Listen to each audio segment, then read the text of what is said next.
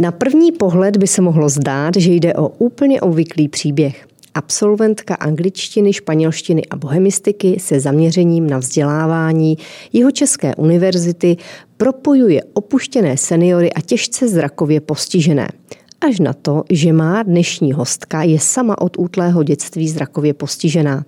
A tak jsem si říkala, že bude velmi inspirativní si poslechnout, co jí v životě motivuje k tomu, aby nejen pomáhala ostatním, ale také úspěšně vedla neziskovou organizaci spolu s vámi. Mým dnešním hostem je Charlotta Hambergová. Pěkný den, Charloto, a moc krát díky, že jste přijala pozvání natočit tento podcast. Já moc děkuji za pozvání a přeji krásný den. Krásný den všem od mikrofonu přeje Kateřina Haring.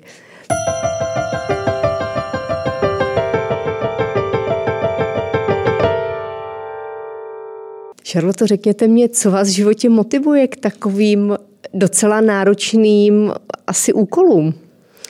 Eh, tak já si myslím, že je to hlavně moje eh, celoživotní odhodlání. Eh, já jsem se nikdy moc neuměla nudit takže eh, jsem vždycky jako vzhlížela k tomu eh, dělat něco, co, co vlastně nikdo nedělá, například jako studium dvou fakult na jednou a tak.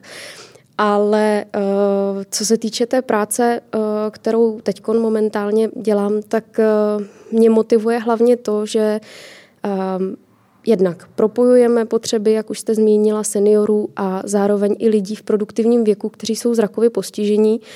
A druhou věcí je, že my ty zrakově postižené lidi zaměstnáváme. Jsou to lidi většinou s eh, vysokoškolským vzděláním, mají vzdělání ať už na poli sociální práce, jsou to novináři, jsou to eh, tlumočníci a podobně.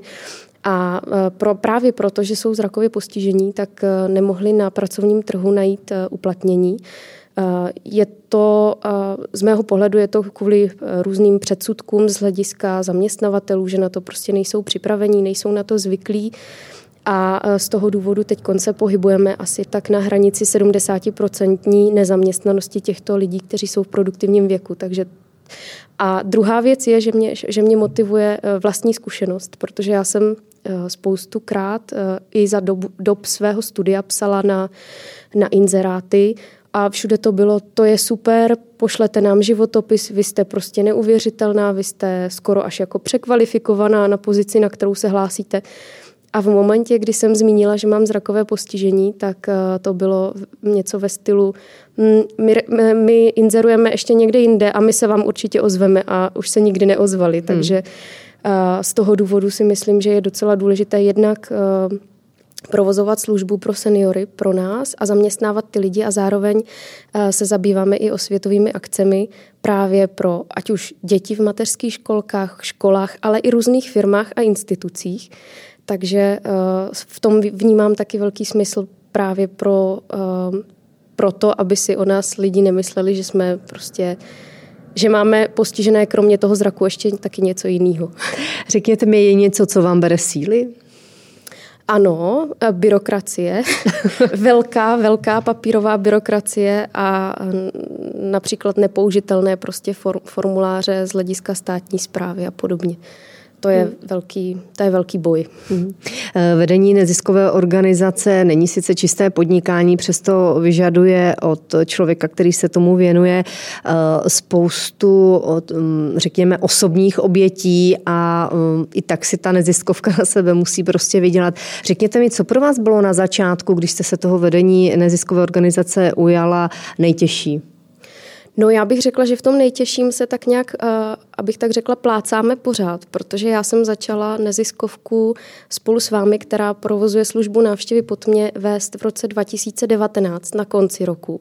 V roce 2020 eh, v únoru uh, přišla první, pan, první pandemická vlna. Takže to jsem si říkala, to prostě nemůžeme zvládnout, protože jsme teď v období nějaké stabilizace a bylo to strašný pro mě. Um, pak přišla druhá, třetí, pátá vlna a já už uh, vlastně uh, v tuhle chvíli už tak nějak jako jenom očekávám, co, nám, co, co se nám eh, navrbí, protože vždycky ten rok uzavřeme s tím, že jsme toho vlastně strašně moc stihli a že kdyby nebyly ty uzávěry, tak tak bych se bála, že bych kolegy utavila. Ale no a teď momentálně hm, jsme eh, ve, ve stavu, kdy žádáme o příspěvky na uh, zaměstnávání osob se, zrak, se zdravotním postižením od úřadu práce. A to je teda běh na dlouhou trať, musím říct. Řekněte mi, máte mezi svými kolegy více žen nebo mužů? Máme tam vlastně skoro samé ženy. Máme tam jednoho kolegu a on si to s námi velice užívá. My si ho opatrujeme tam. Mají podle vás ženy nějaké dobré vlastnosti nebo dokonce výhody, které oproti mužům při vedení nějaké firmy nebo podniku mají a třeba si je mnohdy ani neuvědomují? Určitě a z hlediska teď své pozice myslím si, že je to hodně velké sociální cítění. Zrovna jsme se bavili včera doma s přítelem o tom, že já jsem říkala, že prostě zkusíme dát do kalendáře všechny týmové narozeniny, mm-hmm. abychom prostě na nikoho nezapomněli.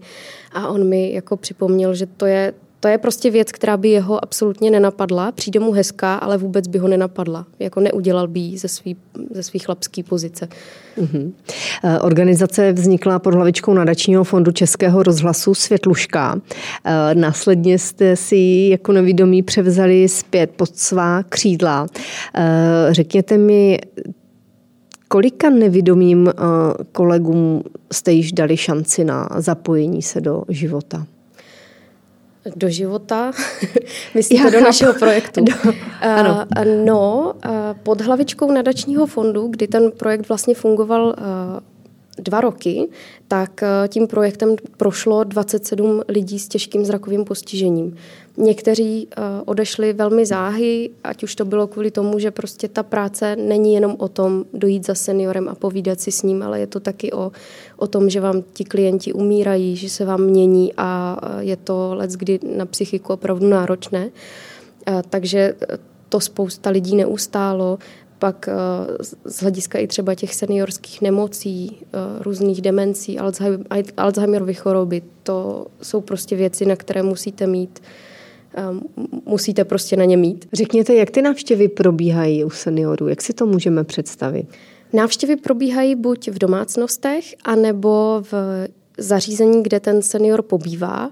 Jsou to většinou seniorské, seniorská zařízení sociálních služeb a probíhá to tak, že návštěvník za seniorem dorazí, většinou v nějaký pravidelně smluvený čas. Ta návštěva trvá hodinu a půl a tráví s tím seniorem čas tak, jak on vlastně chce a tak, jak taky ten náš návštěvník to zvládne. To znamená, máme třeba kolegyně, které se nebojí ty svoje klienty vzít na veletrh, na výstavu, na divadlo. Jsme vlastně takový společníci. Dost často se setkáváme s tím, že protože samozřejmě jsme firma a ty lidi zaměstnáváme, nejsme dobrovolníci, tak se setkáváme s tím, že vlastně dnešní společnost ještě úplně není připravená na to, že někdo může být jenom společníkem, že nejsme pečovatele, že nekrmíme ty lidi, ne, neobstaráváme jim ty mm, věci běžné potřeby, mm-hmm. ale opravdu s nimi trávíme čas. Na co tam z praktického hlediska narážíte, když říkáte, že společnost není připravena na to, aby byl někdo jenom tím společníkem? No, jednak teda narážíme na to, že uh, si nikdo neumí představit, že za, že za jeho babičkou, rodičem přijde někdo, kdo nevidí, třeba do, ta, do té do jeho domácnosti, takže to potom zařizujeme tak, že opravdu s tím člověkem na tu první návštěvu, s tím nevědomým návštěvníkem chodí někdo vidící, tak aby se ten návštěvník dobře zorientoval v tom prostředí toho klienta. A uh, pak to opravdu vnímám tak, že uh, pro spoustu lidí ten čas, jenom ten hezky strávený čas, a teď myslím jako spoustu lidí třeba z úředníků, prostě není, důl, není důležitý. Je důležitý, aby ten senior byl opečovaný, aby byl umytý, aby byl najedený, ale není důležitý, jak se má a co, co cítí, co potřebuje. S čímž pomáháte S čímž vlastně? pomáháme my. Řekněte, co sebou obnáší vlastně osvěta o zrakovém handicapu? Co, to, co si pod tím můžeme představit? Probíhá to formou workshopů, kdy my přijdeme eh, do právě nějaké té instituce, kde si nás objednají a záleží to samozřejmě na věku a na té dané skupině lidí, kterou máme tedy proškolit. Pokud se jedná třeba, měli jsme workshopy v gastronomických zařízeních, tak tam jsme opravdu říkali, jak, jak jednat se zákazníkem, který nevidí, jak ten zákazník je schopen platit, jakým způsobem poznává bankovky, jak mu třeba popsat to, co má na talíři. To je docela důležitá věc. Nebo například, jak mu ten talíř odebrat, protože já jsem říkala, to je syndrom létajícího talíře, kdy vy sedíte a najednou ho tam nemáte. a, takže opravdu uh, se snažíme, pak, pak jsme třeba měli objednávku od městských divadel pražských uh, na zpřístupnění kompletně té zákaznické cesty. To znamená od nákupu vstupenek až po usazení toho člověka do, do lože nebo na sedačku. A uh, i třeba popisy trasy a podobně. Hmm. Řekněte mi, eh, když se vrátím na začátek vašeho příběhu, vám se podařilo vystudovat několik jazyků na jeho české univerzitě. Já si to upřímně nedovedu vůbec prakticky představit, eh, jak jste studovala. Jestli můžete poodhalit trošku tohoto tajemství. Tak pravdou je, že v, eh, v některých letech to bylo náročnější, protože um, jsem studovala na pedagogické fakultě, kde se začínalo od osmi a končilo se ve dvě.